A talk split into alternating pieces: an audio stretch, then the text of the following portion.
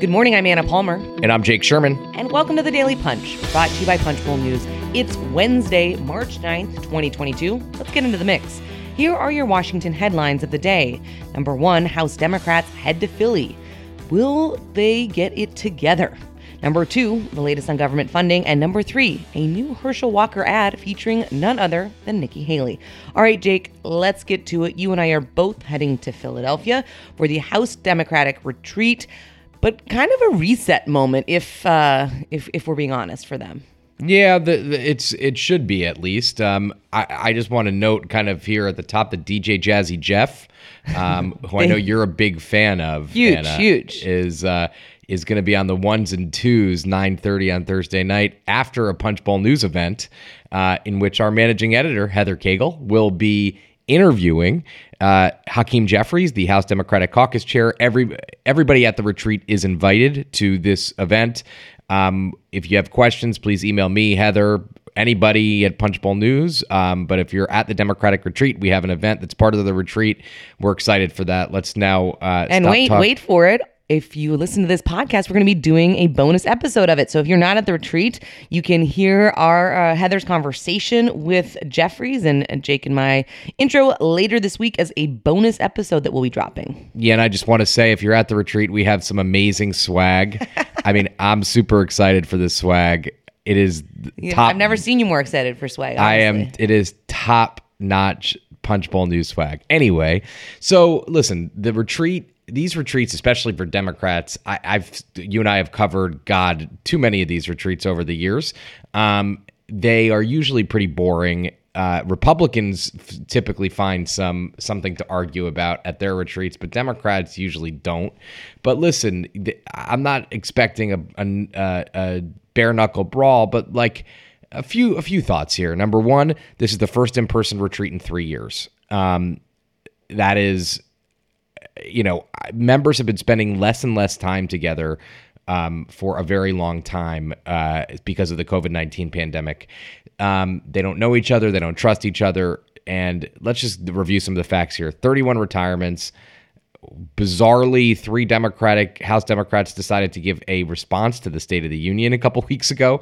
Relationship between the White House and House Democratic leaders is fraying. I mean, this week the the they got into a fight over Russia legislation. Um, and while improving in some polls, Biden's numbers are still pretty pretty terrible. Build Back Better is is dead. House Democrats, uh, depending on who you ask, screwed that up in some way, shape, or form. Democrats are sc- struggling with basic governing. We're five months into a fiscal year, and they're we're just getting a government funding bill. Um, I don't think they're going to be able to right the ship here, but um, I think they want to kind of figure out a way to, you know get into a little bit better of a headspace, spend some time together. Um, so that's what I think they're trying to achieve this week. And Biden's going. A lot of cabinet officials are going. Um, you know, we're going, but no, I think it's a it's a um, it's a, it's kind of a reset moment. I think. Yeah, I, I, think you know when you talk about it that way, you zoom out here for House Democrats. It, I, I, think there is just a feeling like they continue to get kind of beat up. Right? It's week after week. There's a new retirement, thirty plus retirements, as you said. You have them struggling on any kind of legislative unity at this point, despite the fact that it is an all Democratic Washington. Um, do retreats you know, fix things like this? Probably not. But at the same time, it does allow them to actually meet their colleagues, uh, feel like they can maybe be on the same page going into the next, you know, several months before the midterm election, which I think everybody believes is going to be a shellacking, uh, particularly for House Democrats. And so, you know, can they kind of come together and, and spend some time, you know, in a more relaxed environment? We're going to be covering all of it and, and seeing what comes out of it. Yeah, uh, very excited for for our coverage and for um, for the retreat, which will also be at, obviously at the Republican retreat, for which we'll be equally excited to go to. That is in Ponte Vedra Beach, Florida, um, in a couple weeks. A first and, for me. Uh, what's never that? Been. First for me. I've never been. Yeah, I've never been to Ponte Vedra Beach, the uh, near the hometown of our own Christian Hall. So we are uh, we're very excited for that. All right, let's move on to the number two story of the morning.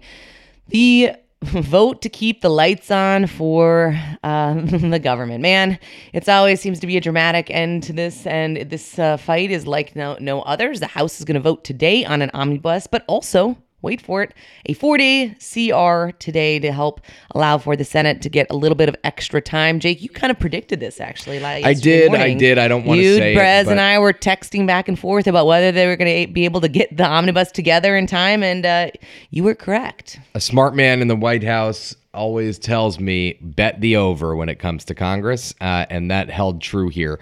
Um, the 2,741 page bill came out at 1:30 this morning. It will get a vote today.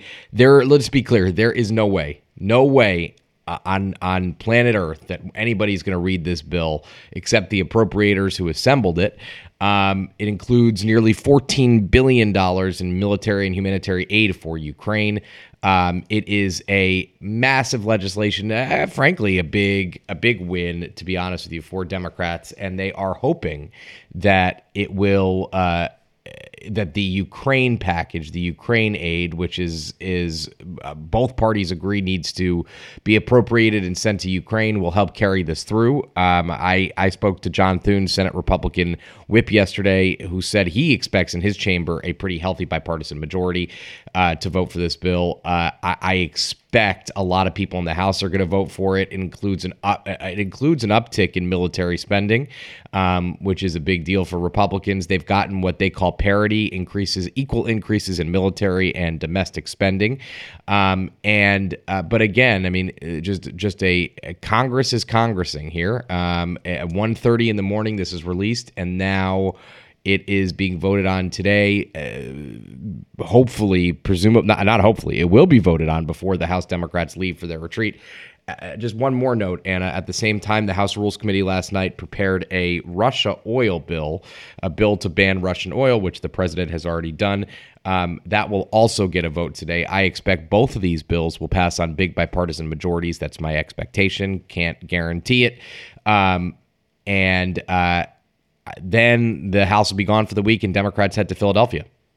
Absolutely, going to be interesting to watch, but it, it, it looks and appears as though they have figured out a way forward with this short-term bill to allow kind of the Senate to, you know, and, and Senate Majority Leader Chuck Schumer to get his ducks in a row for the next couple of days to then vote this larger package, which uh, they've struggled. I mean, honestly, you know, we've been covering this for, for months, Jake, the negotiations back and forth between the appropriators, between uh, the top leaders uh, in Congress, and uh, found a way, particularly probably with, you know, the Ukraine aid as being one of those things that's going to unify both Democrats and Republicans to support this uh, when they otherwise might not have. All right, let's move on to the number three story of the morning. We have uh, the tally card in this morning's Punchbowl News AM. Uh, and believe it or not, there is a fundraising video with Nikki Haley, former U.S. ambassador to the UN, and Georgia Senate GOP candidate Herschel Walker.